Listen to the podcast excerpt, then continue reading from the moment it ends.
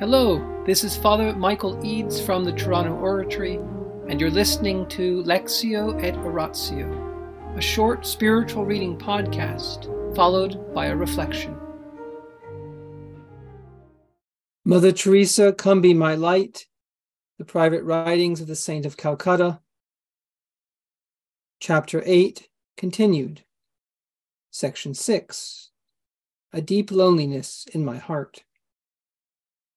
In January 1955, a little less than a year since she had last mentioned the darkness to Archbishop Périer, Mother Teresa noted a new element in her experience a deep loneliness.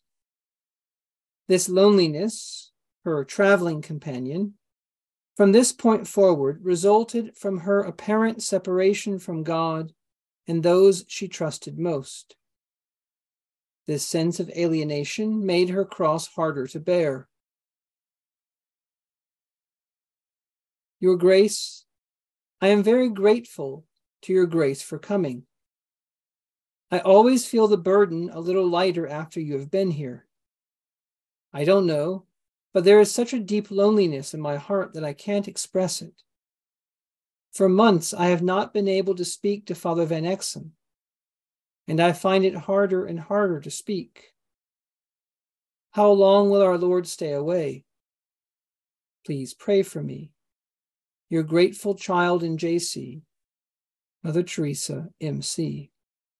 In this distress, she was longing for Jesus to return, but it seemed as if he had turned away from her. The Archbishop replied with a lengthy letter encouraging her and offering possible reasons for her inner condition. He suggested that the experience might be a temporary trial. God seems to hide himself for a while. That may be painful, and if it lasts long, it becomes a martyrdom. The little flower passed through it like the great Saint Teresa. And we may say most, if not all, the saints did. He warned her, too, that it could be a temptation of the evil one to discourage her in the good work she was doing. Not failing to strike his typical note of caution and prudence, he hinted once more at what he considered hastiness on her part. Not grasping the depth of her affliction, the Archbishop even suggested that her condition could be a result of being overworked or physically fatigued. Though she said that she found them most helpful, his counsels did not really address the roots of her difficulty.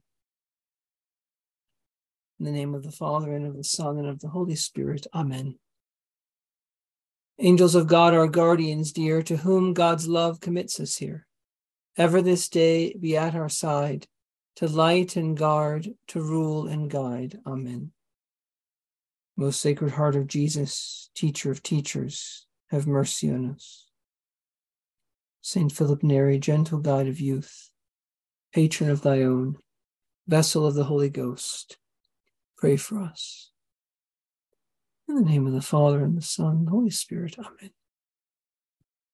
Why was Mother Teresa unable to speak to Father Van Exem? Does she mean that she can't make an appointment with them? Does she mean that they haven't found the time to be able to talk? Does she mean that he's been traveling, she's been traveling? No, she's talking about something else. She says she finds it harder and harder to speak. That even when she tries to speak with him, even when they find time to meet, she can't seem to say what she wants to say. She finds it very, very difficult to speak. That somehow what used to work for the consoling of her heart, for getting direction from him, now isn't working. Now, Mother Teresa is not the first one to undergo this. In Canada, tomorrow, May, April 30th, we celebrate the feast of St. Marie of the Incarnation, the first sister who arrived in Canada. the mother of the new world, she's been called, spiritual mother of this whole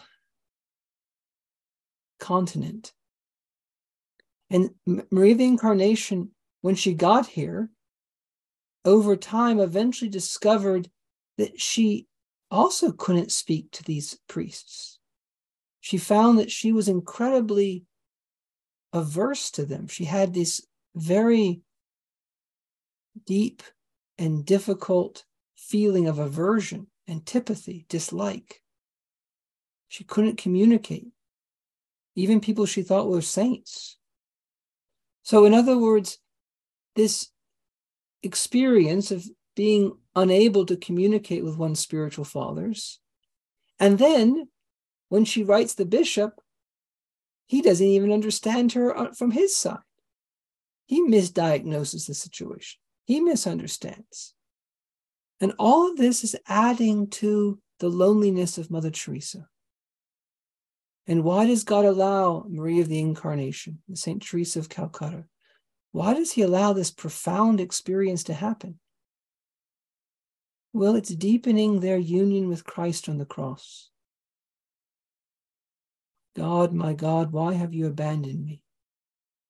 When our Lord was in the garden, he came to find his disciples, his best friends on this earth, and they were sleeping. Even John was sleeping this sense of having no created reliance, no means, no created means to uphold oneself. This is part of what the Lord leads certain people into. This is part of his plan for their sanctification, for their total transformation into another Christ. In the name of the Father, and the Son, and the Holy Spirit. Amen.